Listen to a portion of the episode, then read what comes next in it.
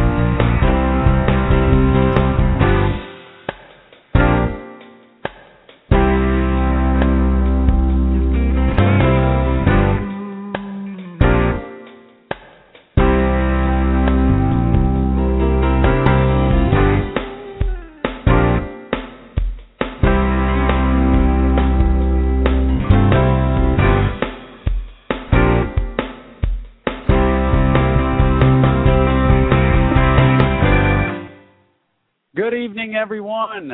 Welcome to the Tom Stevens Show, and I am your host, Tom Stevens, a psychotherapist here in Houston, Texas.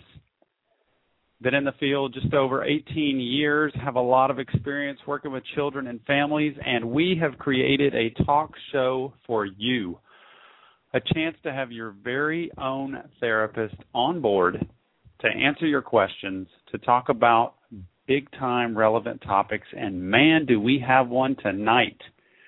I am so excited because we have some really cool guests, and we're going to talk about something that is becoming more and more a part of our world, and that is blended families.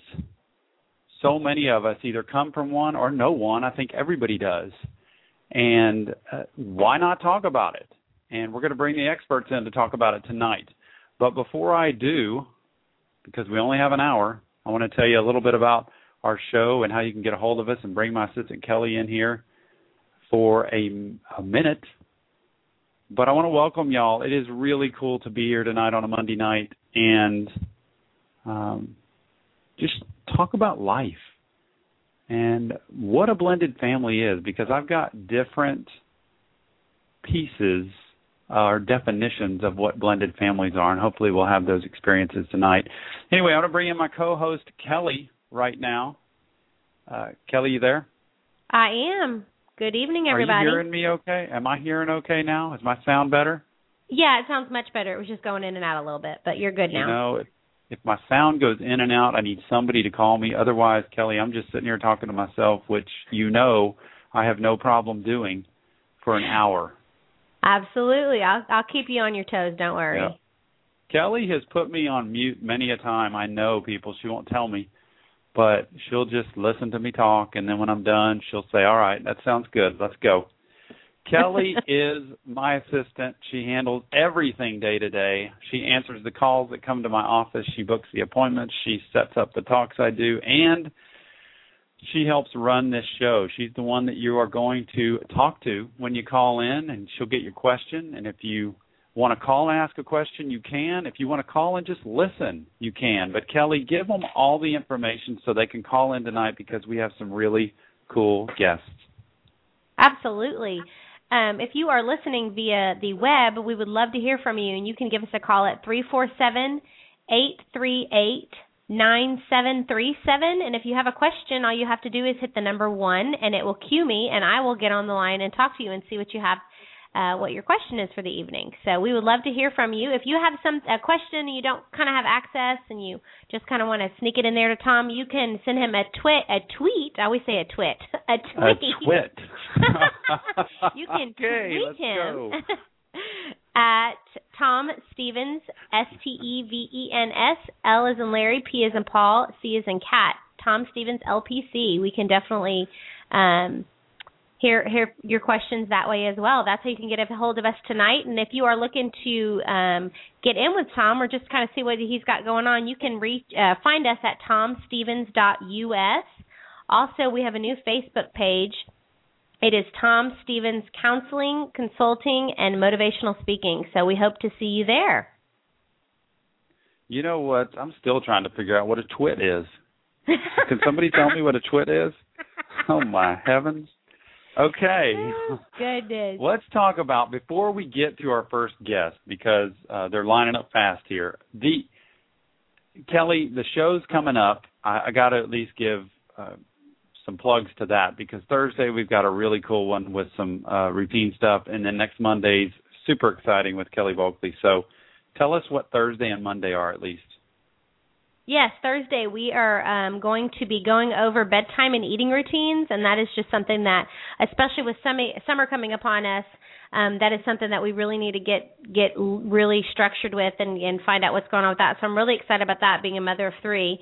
And on Monday, very, very exciting, we've been working with Kelly Buckley on a book that he wrote about understanding children's dreams. So that is really exciting. Really, all of our Monday evening shows are just going to be rocking. The 16th, we have a child psychologist on, which is going to be exciting. And then on the 24th, which while I'm sucking down my Mai Tais on the beach of Mexico, Tina Fuller will be on, and she's an author of an amazing book about having narcissistic parents. So that's going to be really exciting. Yep, anybody who's got those self-consumed parents, I think we would all say we've had that at some point. But, hey, she's going to tell us exactly what it is so we can clear up whether we had that narcissistic parent. And you know what? If we did, then she's going to tell us how to deal with them. So, Kelly, great lineups, beautiful shows. Absolutely. Very exciting, very exciting. All right. Do you want to, do you know many blended families, Kelly? Do I know many blended families? You know, it's funny.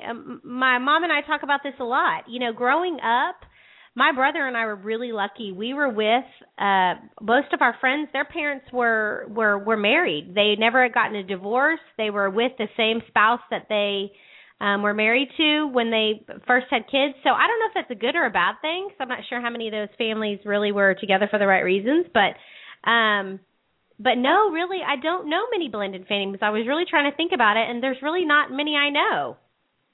Well, the weird part is, I mean, there are statistics all over the place for this, and I don't know how many of them to believe, because I'm just going to kind of throw some of them out, and I'm going to let the real blended families tell us what it's like. But this one stood out that said over 60%, well over, it said 60% of blended families fail, most within the first few years. And I have to tend to agree with that, because I think it takes probably even a stronger commitment, a stronger drive and a work ethic to make a blended family work than anything else, you know, because the more you mix the pot, the more you bring people in from different environments, right, especially when they've already got a history. It's got to be tough. So we're going to talk about the good and the bad tonight, the good meaning what's so cool about coming out of a blended family, and the bad being what are the biggest challenges that you really have to face. You know, it's like going on a diet, Kelly, and how often do you go on a diet and then within a week there is a birthday party? And you got to go, and there's cake, and there's food and drink and fun, right? Absolutely. Yep, you got to really have your A game on. So, Kelly, you go take care of the callers. I am going to get to our first guest here in a second, and I'll join you back in about a half hour. Sounds great. All right, Kelly, thanks. Uh-huh. Okay. Now, I have a special guest who's an author coming on a little bit later tonight after my first guest. But I wanted to, before I get my special guest on who actually works, she is a professional that works with step families. She is the stepmom coach.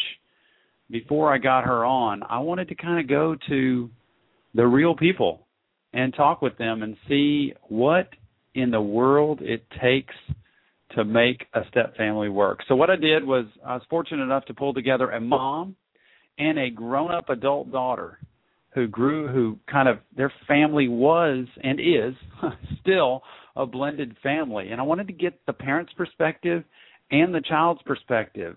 And it's not so often you can do that, but to be able to hear what a parent's viewpoint was of a blended family, because they're the ones going through the kind of breakup and reformation of a family, and then the child who grew up with it that has to come in and just kind of learn to adjust and reshift and make it is not an easy thing. So I've invited Colleen, who is the mom, on here. Colleen McLaughlin, are you there? I'm here. Oh, and your amazing daughter, Alex Hopper. Are you there? I'm here. All right. You two are brave souls. Alex, you're coming to us all the way from? Los Angeles. Oh, just make me sick. I can't believe she's living out there, the good life. What a place to live. We are at 87 degrees right now, 90% humidity, and I'm sweating sitting in my office.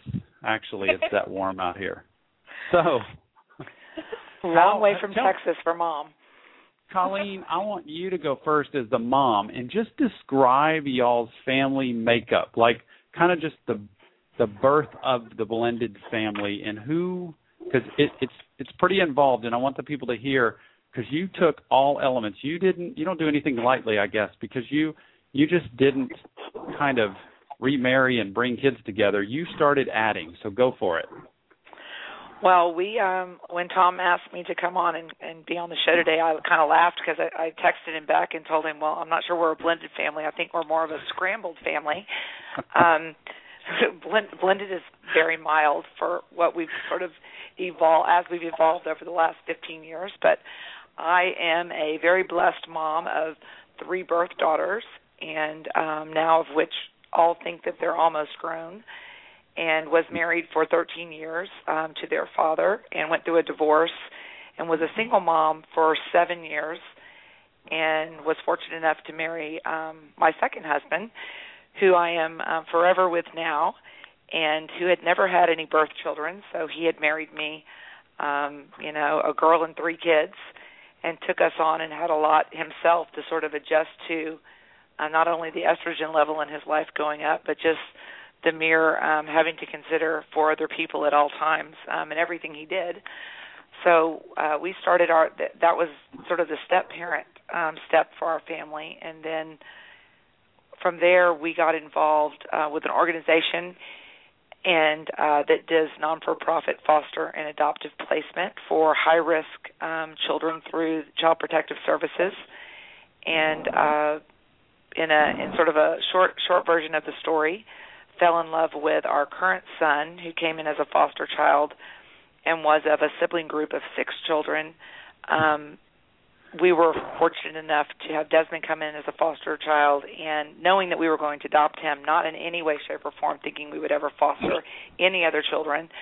We just thought that we were physically and spiritually fortunate enough to bring in someone less fortunate than us, and brought Desmond in to adopt him as our son. But little did I know that God had other plans, and within 2 weeks of Desmond's arrival, we took in our second foster child because they called me and asked me, not because I really gave it much thought. And that story started for us and continued through 14 that came and went over the next 5 years in foster placements. And along the way, we were able to hold on to 3 additional of our 14 that came and went, and have now adopted 3 more children. And so now we are a blended family of 3 daughters, which are my birth children that I mentioned, and then our son Desmond, then 3 additional daughters. So probably the kudos goes to my son, who's dead smack in the middle of 6 women plus a mom. And it is actually managing to function. So we have been through a lot of changes and a lot of self-reflection and prayer, and with dealing with children that had a lot on board when they came into our lives at different phases of their abuse and neglect, but also trying to manage our own personal expectations for our birth children and how that was affecting them, and it hasn't not always been easy.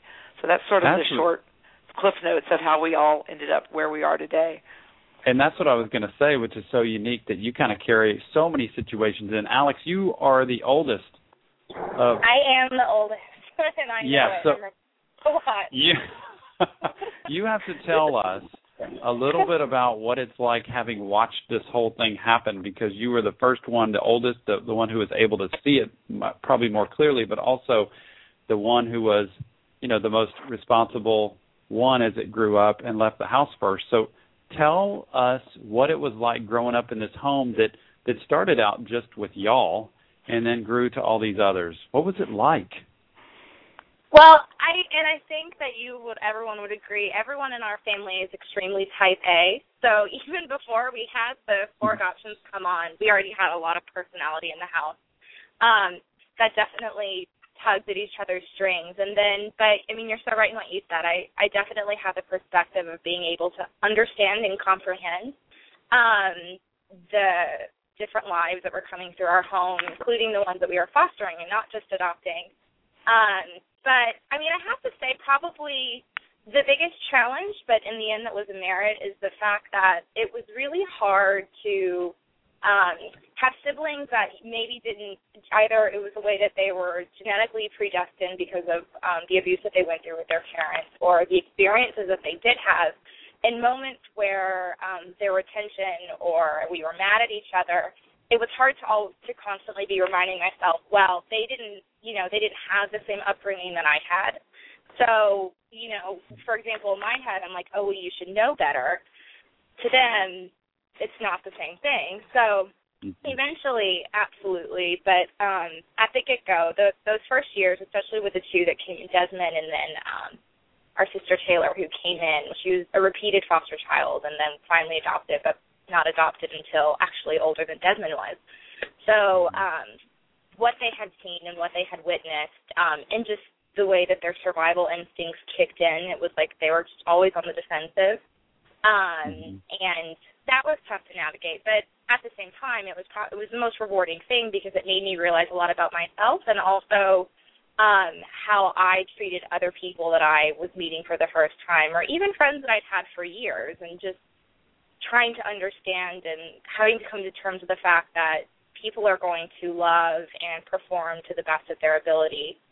And that may not be the way that you were raised to do something initially or how you've always known it, but, and, you know, 9 times out of 10 people do come around and come to. But, I'd say that was probably the biggest challenge.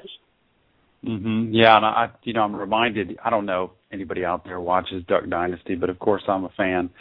And I hear their story. Are you serious? Absolutely.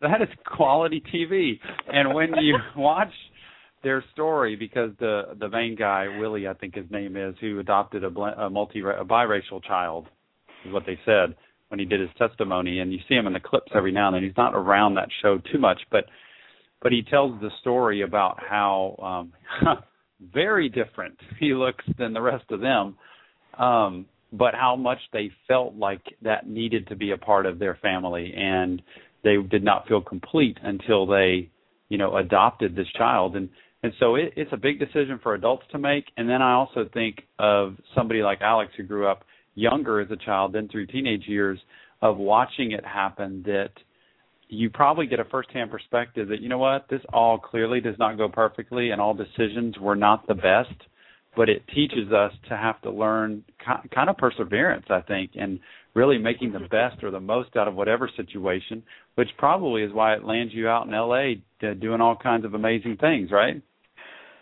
Right. Well, and, you know, and another thing, I think Mom would probably agree, another really tough thing about it, though, is I know as my brother's getting older and he's hitting the teenage years where everyone is anything but nice, it's hard because he's had a lot of racial issues this past year, for example. And so it's hard because because I'm of a completely different race, and whether or not it's right to admit it's definitely a privileged skin tone still, which is unfortunate because 2013, but it's true. And so I didn't have to go through the same issues that he went through. I didn't have to be told that I couldn't go to someone's birthday party because I was black or any of those things. And so it's hard. It's hard to navigate, I think, as a sibling and absolutely as a parent, because knowing the best way to go at that, I mean, you obviously can't say, I know how you feel, because you don't. And and me being the oldest, I'm naturally a protector, and it's something that I can't protect him from or any of them from. And so it's tough. It's tough to have to know what the right thing to say is, and in reality, there may not even be a right thing, just the presence of being there for them. But yeah, that's so well. Here's what I wanted to ask. I wanted to ask each of y'all a question, kind of from your own perspective. But Colleen, on yours as a mom who's gone through this tremendous explosion of a blended family, what if somebody out there is pondering, considering, I don't know, because it can be people who are either going to foster or adopt, or it could be people who are divorced and considering remarriage and aren't sure about it, how it will affect their kids, what advice would you give to any adult who is considering, pondering? Because some people do say, you know what, maybe I need to not remarry and go through this, and that may be their best decision. Or some people may say, I'm really nervous about adopting a child or bringing, a different blend to our family. What do you tell the adults out there who are either considering or pondering to really make the right decision? Because I don't know that it not everybody is you, and not everybody's able to do that. So what do you think?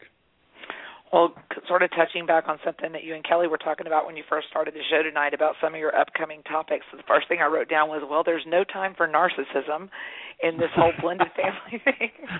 So hopefully my kids won't be calling in on that night and surprising me that I'm a narcissist, because I haven't quite found that time for myself.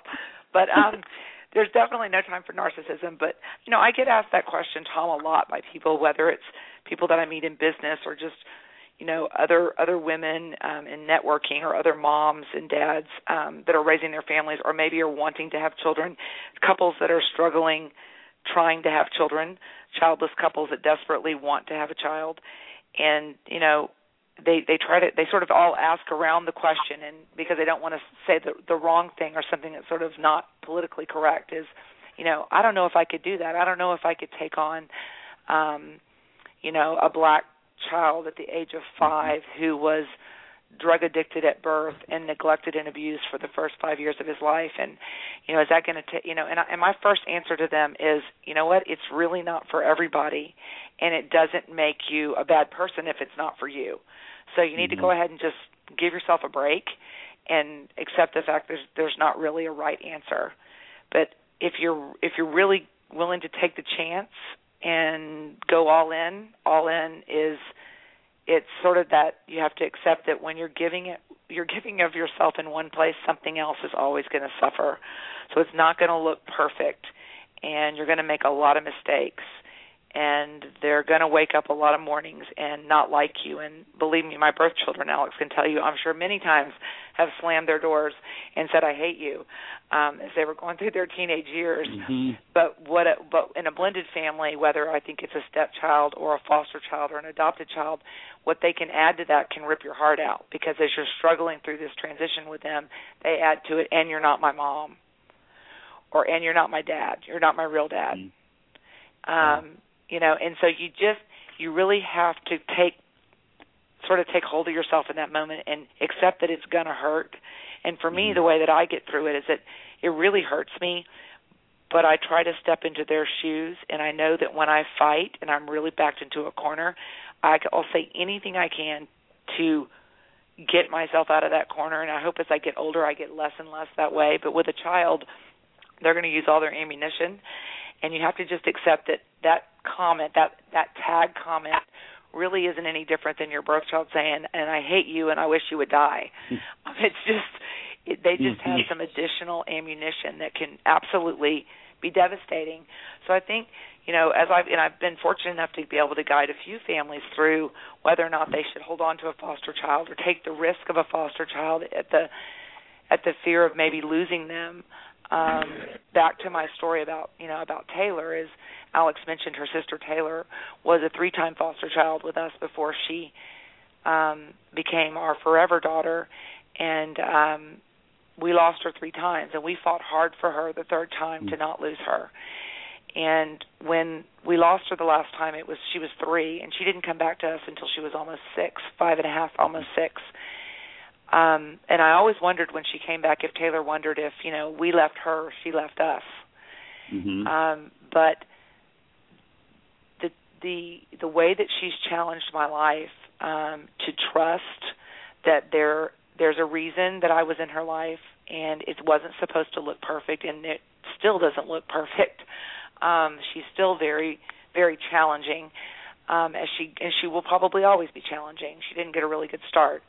But you just have to sort of give yourself a break and say, I'm in this, I love them, and just go all in. There's really no other way to do it. There's not any other way, in my opinion, to blend a family than to make a commitment, just like in a marriage, and just go all in. You can't go a little bit in. I think you can kind of join. You know, you can be involved at their schools. You don't have to be the room mom. You can, you know, go to soccer, but you don't have to be the coach. But when you decide to move into the world of a child, I think you have to go all in, and you have to forgive yourself first for all the mistakes that you're about to make. Mm-hmm.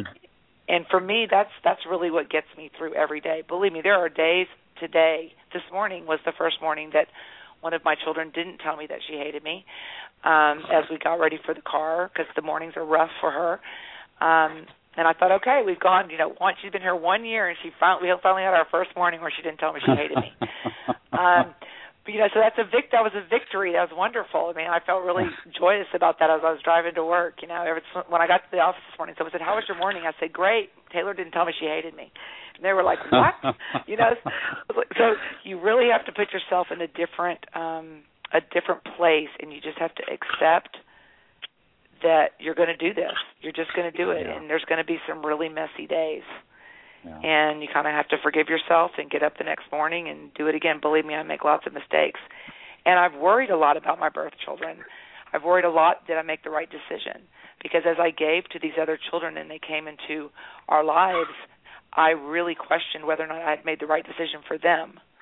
But I've definitely, I can say, the product of my adult birth children is an example to me that I made the right decision for our family. It gave my girls the platform to teach them all the things that you want to teach your child at the dinner table, you know, about premarital sex, responsibility, choices and consequences.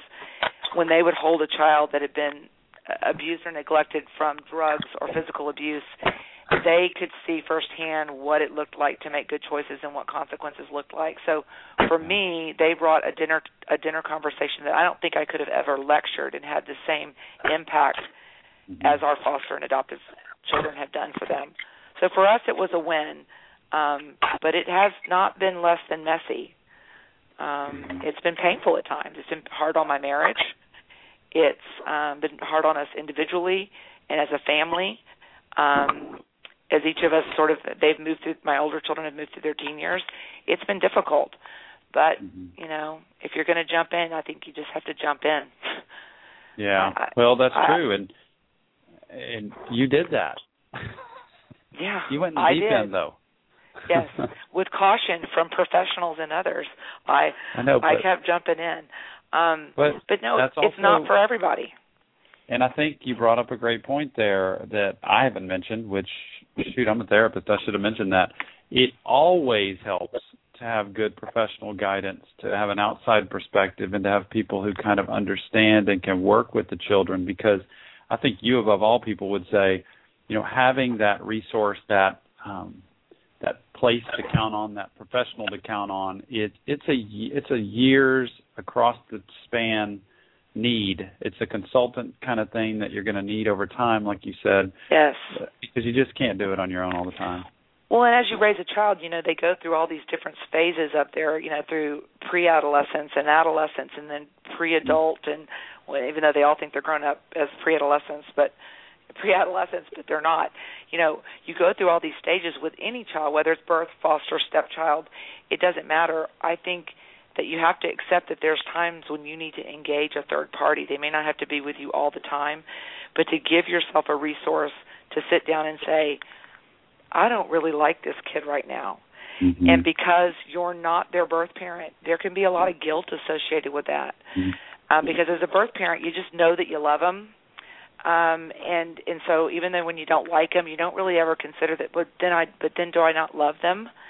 Yeah. I found with foster and adoptive kids, when you're going through a tough time or a stepchild, that you really start, the guilt is even, you know, you already know this child's been through a lot in their life. There's just a lot of guilt that I seem to put on myself whenever I went through that. I don't really like you right now.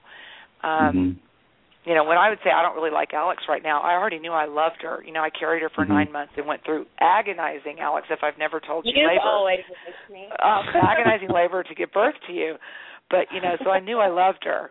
Right. But, you know, when a foster and adoptive child is challenging you and telling you that they hate you and that you're not their mom and they wish they could go back to their mommy, whoever, you know, they use their first mommy's names, it can be heartbreaking.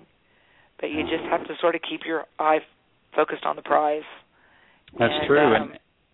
And Alex, I wanted to ask you, because for all, I don't know, I'd say adolescent and teenage people out there who are about to go in or have been living in a blended family, you have got to give some perspective to them out there, because if they're not listening now, they're going to go back and listen to the show a little bit later. What can they do to cope, handle, I don't know, deal with?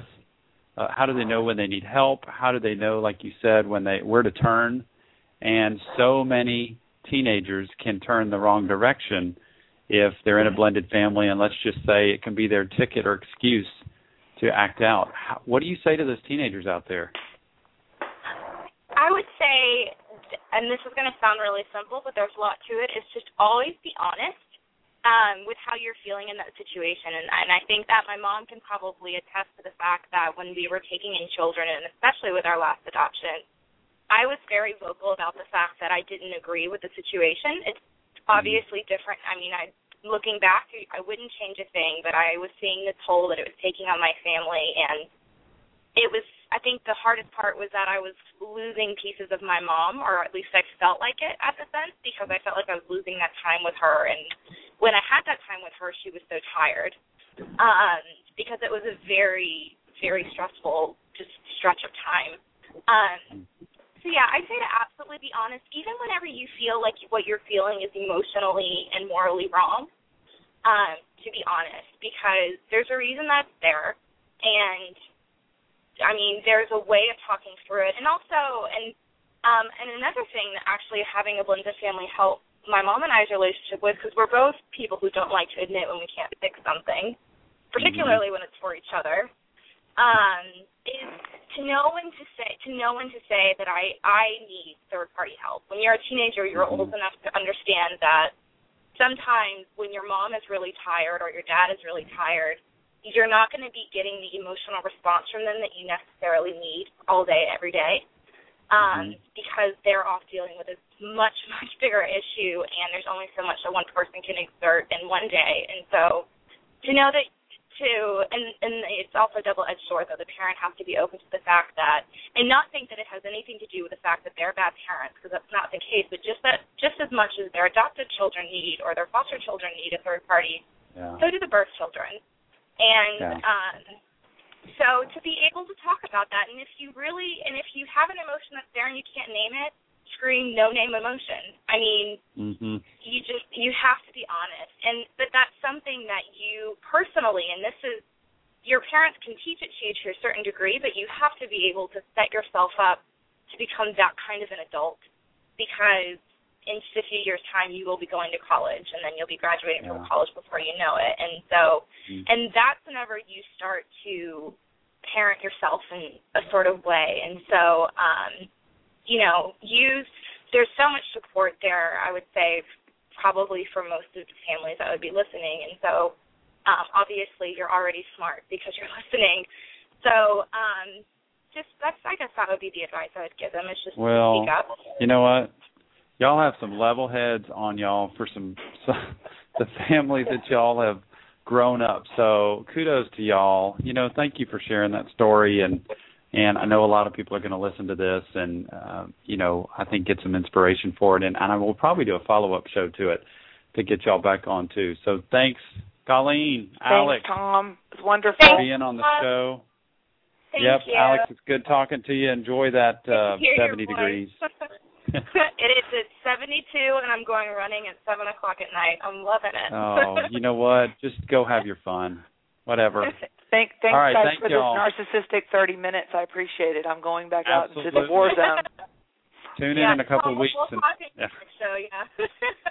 Well, thank y'all for being on the air, and keep listening. Thanks, Tom. Will do. Right, thanks so much. Bye-bye. Thanks. Bye. That was Colleen and Alex, mom and daughter duo that are the actual on the front lines people. And that brings me to my my featured guest tonight as far as a professional goes, because I wanted to bring the parents and the children in as kind of that featured, you know, front line, like I said, and then bring, you know, a person who works with parents every day. And I just think it's going to be cool. My next guest is Claudette Chenevere. She is the stepmom coach, and I got to tell you, she has a lot of stuff going on. And if you are a stepmom, a stepparent, about to enter a stepfamily, considering it, pondering it, she is the one that you want to go to, because she has an ebook out that is 31 Days to Better Communication. She does one-on-one coaching for blended families. She is going to have virtual programs in the fall. She is based out of Virginia, but you don't need to go to Virginia to see her. She is going to have programs out this fall, and she actually also is a part of a blended family herself, with marrying her husband, bringing her son and two daughters from her husband into her family. Claudette, are you there? Yes, I am. Hi, Tom. Oh, thank you so much for waiting. I was so glad we got the mother-daughter combo there before, because it sounds like they've gotten some good help and they've stayed in really good communication to be talking, you know, so highly of what they've been through. You are the stepmom coach. You're the one that deals with probably a lot of the problems, issues, conflicts that come up in step families, right? Exactly. And I have to say, I want to honor Colleen and Alex for being here, because, you know, what they shared, I hear that a lot. And they've done an amazing job as parents and children of doing what they needed to do in order to make their family work. And, you know, no matter how long you've been in a family, you're always going to have some kind of struggles or issues. You could be married for 50 years and you're still going to have some struggles and issues. That's human nature. That's, you know, as soon as you put two individuals into one family setting or a room or where, there's going to be some contradictory perspectives on things, and that's normal. But when you have this kind of family, that not only did she marry a man who did not have children, he became a stepdad to her daughters. They invited children that had issues and troubles. And so, you know, just that alone is very challenging. That kind of brings me to my first question for you, Claudette, because, you know, as a therapist, I see people all the time, and there are some things that, as much as I know, or as much as I've been trained, or as much as I'm able to, you know, work with families, that not being in a blended family, I can't do the same as a person who has actually been through that. And so tell me, as a person who works with all these blended families, what is the most common thing, question, issue, conflict, let's say, that people come to you with, that it's just like, you know, all those blended families out there would say, you know what, that is exactly what happens in our home. What is the biggest issue that comes at the joining of a blended family? Well, the first thing that, you know, that a lot of people come to me is they say, you know, I don't feel like I fit in. Especially if it's a step parent coming into a relationship, or someone who doesn't have children coming into a family, what they're telling me is that I don't fit in. I don't feel I belong. I feel like an outsider. And that, you know, as Colleen was sharing her story, I could sense the children, the foster children and the adopted children that they brought in, they must have felt exactly the same thing. And so one of the things that as human beings we want to belong to a group, to someone, to feel that we are a part of a group. And so it takes time to merge. And I like the word merge when we talk about families, because when you're talking about bringing two people with children from either or previous relationships for either couple, you know, you're merging the people into becoming a family. meaning that you're bringing in the history of past relationships, cultures, traditions, rituals, and you're trying to all fit it in so that everybody has their own identity, but you're creating a new identity within this family. And so I often talk about merging families together into creating a new family. So the one thing that I hear most frequently is that people don't feel they belong. You know, that really clears it up for me why you would name your book 31 Days to Better Communication, because I'm guessing that one of the things you tell them right off the bat, or at least over time, is the better y'all communicate, kind of like Colleen and Alex were talking about, whether you hate each other or you are thinking the other one's crazy, the better you communicate and at least get it out, the more the family stays together. I almost think when communication stops, I say this to parents of teenagers all the time, if you're not communicating, it's worse than if you're fighting, because then you've really lost it. Oh, definitely, because what happens is it's impossible to never communicate, right? You may not communicate with words, but you're communicating with your body language.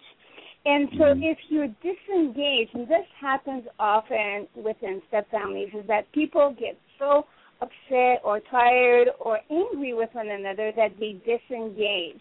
Now, when you disengage from one another, the message that people are getting is, I'm not important, I'm not lovable, I'm not good enough, they hate me. And so they're creating this internal dialogue within themselves that no one is able to verify or clarify, is this true? Does this make sense? There's no perspective adjustment being done during this internal dialogue. Yeah. So I have a question for you, but that was emailed into me earlier today. I wanted to ask you, but before I do, if anybody wants to call in and ask Claudette a question, do it at 347-838-9737. Again, that's 347-838-9737. Claudette, here was the question that came in from a parent earlier today, emailed to me, in a blended family. She said, as a stepmom, what is it that I can do to communicate to my, well, really my birth children and my stepchildren, that I'm here, that I want this family to be happy and together? And in other words, how can I communicate it when these children kind of have been thrown into a situation that maybe they don't always choose and maybe they're not really happy with, but sometimes they just want me out of their lives, especially because they're adolescents, but I know that's probably not the best. What can I say that will at least get them, you know, without lecturing to them? Yeah. And you know, a lot of times people are focusing on what they need to say, and I tell people that, you know, communication is also what you do. So especially if you're talking with teenagers, you know, they don't want to be lectured. They don't want to be told what to do, but they do want parents in their lives more than people really believe or understand. So the one thing I tell them is, like, especially in a step family where there's a lot of children, try to take some one-on-one time with each of the kids. It may not be easy, but really, it's so important. And I'll share our story, my husband and I, because of our kids. When we moved from Canada to Virginia, our kids weren't seeing their other parent as often as they had when we lived in Canada. So we had made some special arrangements and everything. And so we realized that the kids were acting up a lot more than normal. So for them, it was part of their way of telling us by acting up that they weren't happy, they weren't satisfied, they were missing their other parents, they were missing their friends. And so what we started to do is having one-on-one, quote-unquote, dates with our kids, and we'd rotate. And those are the things that our kids today remember the most and appreciated the most, because they felt we took time to be with them, to listen, and we just talked about ordinary things. And once in a while, you'd have a very serious conversation coming out of those one-on-one outings. Wow, very good. See, that's the, I always talk about pursuit, parents pursuing their children, and especially in a blended family, that when children feel like your parents are pursuing you, they desire a relationship, mm-hmm. no matter whether you care or not. It makes children feel good. It makes them feel like they're important. And even if they push you away, there's that one time that you'll get through, and that's really cool. Can I flip that, though, and ask you about the children? And what would you say to children, adolescents, teenagers, kind of your little word of advice to them that, you know, they're going to sit in front of you and say, man, I didn't ask for this. I don't want this. I mean, you know, why am I supposed to bend over backwards to, you know, make it like this is great and yippee and fun and here we are in the Brady Bunch and everything's all happy. I don't like it. I'm not happy. What tidbit or advice would you give to children, adolescents, or teenagers that helps them understand their role or what this blended family's about, you know? So the one thing I would tell them that it's true they did not choose to be in a step-family. They did not choose to have these siblings that they may not even like. And, you know, you don't need to love everybody, but I do suggest that you work really hard at respecting, because respect is earned, and to earn respect, you also have to give it. And so it goes both ways. And remember that, you know, one day you're going to leave this home and build your own family. Now, what kind of family do you want to have when you grow up? And so, you know, we don't know it all. Even if as teenagers we think we know it all, we know where we're going, we have all the answers, the truth is, you know, your parents are doing the best they can with the information they have. And so if there's something you don't like in the family, the dynamics, the way it's going, you really need to step up and share with your parents, and not in a mean way, because no one likes to be yelled at or screamed at, because you won't be able to hear that message. But if there's something that's really bothering you and you really want to have someone to listen, set a time to talk. You know, schedule an appointment if you have to, and tell your parents, hey, Mom, Dad, I'd like to have like 30 minutes with you guys to talk about something. And be specific about what it is you want out of them. So if you're looking for advice, ask for it. If you're just looking for someone to bounce ideas off, say it. You know, a lot of times my son didn't enjoy having conversations with me because he knew the kind of work I was doing, and then he would say, oh, Mom, stop coaching me. I don't want you to be analyzing me and stuff like this. And so I would tell him, okay, tell me specifically what it is you want from me. And he would say, just listen, you know, just be there, just be you here. And that's interesting important. Because it sounds like what you're saying is it doesn't even have to be their way. They don't have to get their way, and they can deal with it and tolerate it, but just understand that this is not easy for them. That's what it sounds mm-hmm. like. Yeah, exactly. You know, it's not easy. It's not – the thing is, whenever you're in a relationship, and being a teenager on its own, whether you're a step, blend, whatever it is, just a normal teenager, it's challenging. You have – because you're trying to identify yourself. Who am I? Where – you know, where do I belong? And when you're in a step family, you often ask yourself, well, you know, am I like my mom? Am I like my dad? Am I like my siblings? Who am I supposed to listen? Who am I supposed to like? So it's really challenging. And, you know, the people in your life are there to support you. And although it may not always look like it, you know, just find a way of asking specifically what it is you need. Perfect. Claudette, we've got a caller on the line, but I want to give the number one more time. Area code 347-838-9737. Again, area code 347-838-9737 if you want to talk. We have a caller right now that's called in. Cynthia, are you there? Hey. Hey. Tell me what you got. I just wanted to share my opinion on blended families because that's Tell me what it is.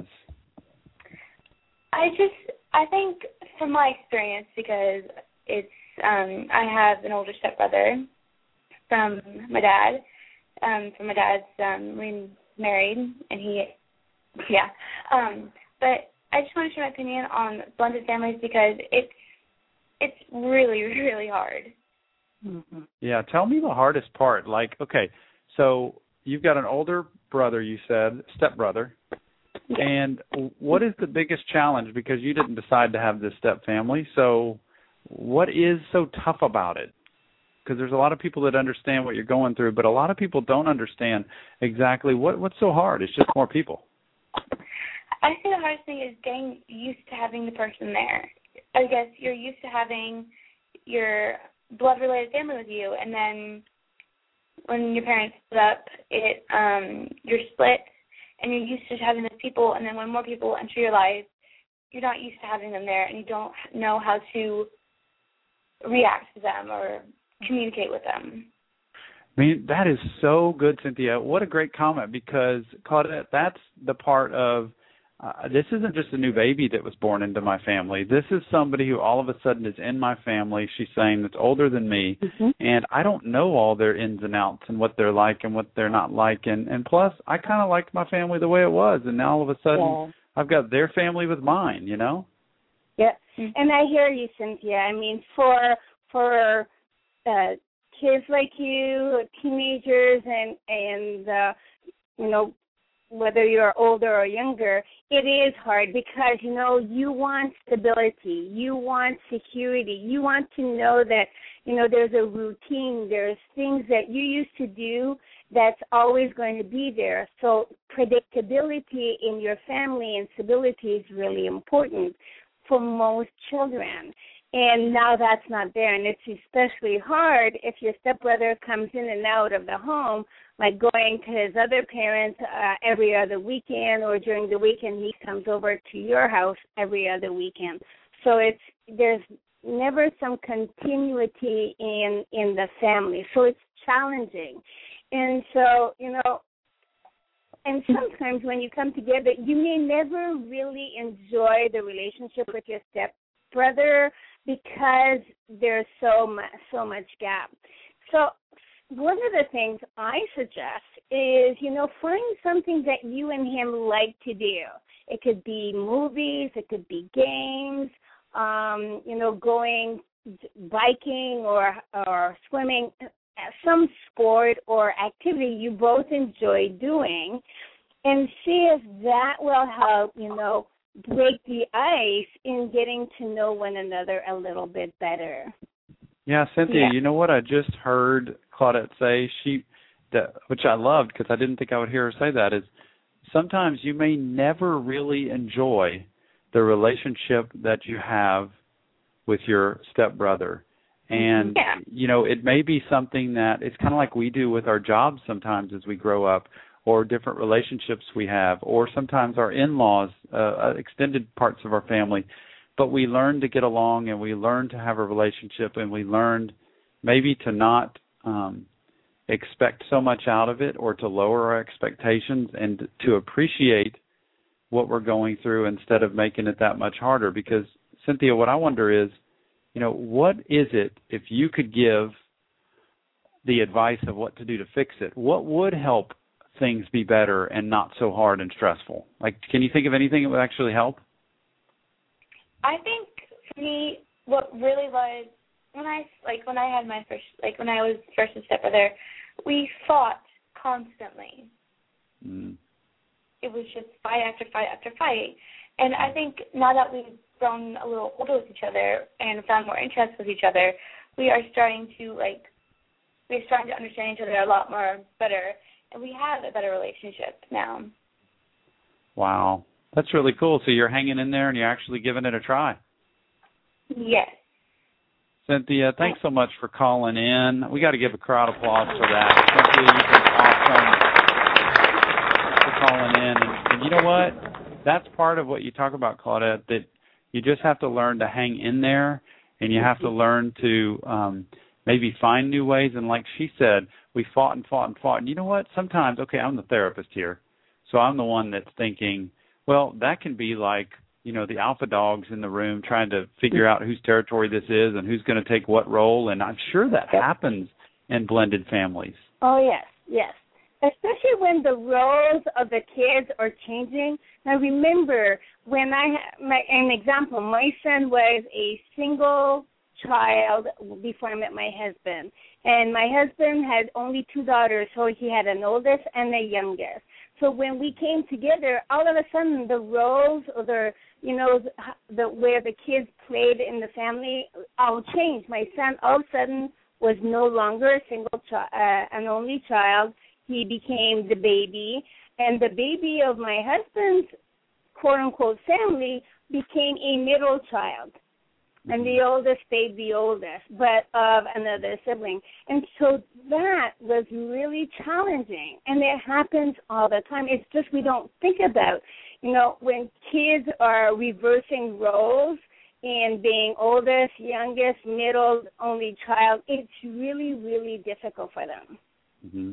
Wow. Claudette, we are flying out of time. I have 2 minutes left for you, and I want to save it with Claudette Chenevere, and I want you to just tell the people your website, your Facebook, your Twitter, your things coming up, your book. Just kind of talk a little bit about who you are and where people can find you so they can get better advice.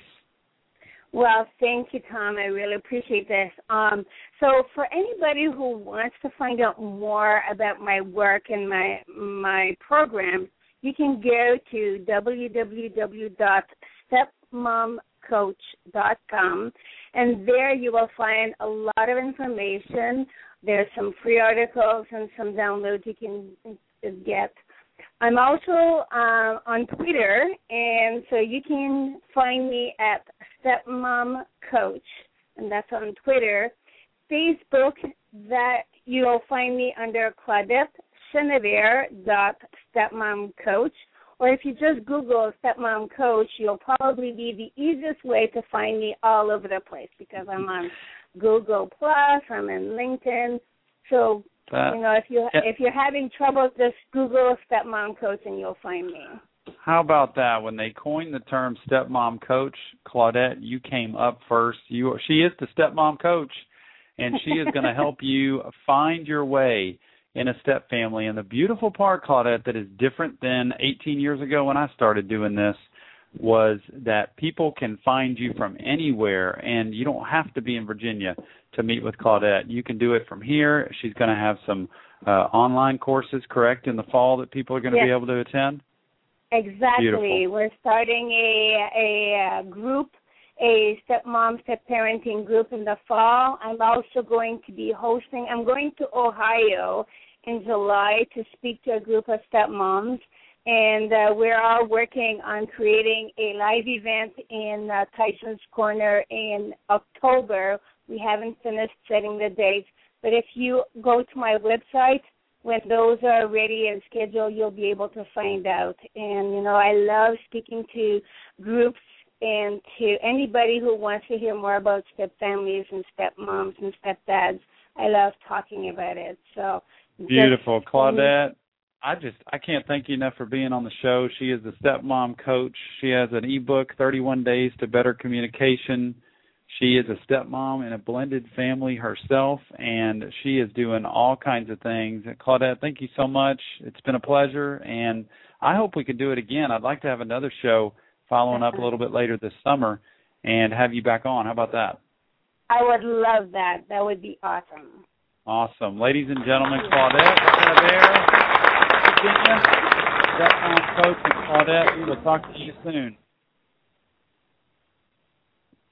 All right, folks, that's going to just about do it for tonight. Kelly, are you there? I'm there. I'm Kelly, here. What a show. It is jam-packed. We've had great guests and great information for anybody in a blended family. I learned a lot myself listening to the people who are actually in the blended families and a coach who actually works with the blended families. In fact, we're going to put up a link, I hope, on the website, tomstevens.us, to Claudette at stepmomcoach.com, and that way people can go straight to our website to find out more about the guests on our show. Is that right? That's right. Mary's going to take care of that. Go local advertising. Yay, yay.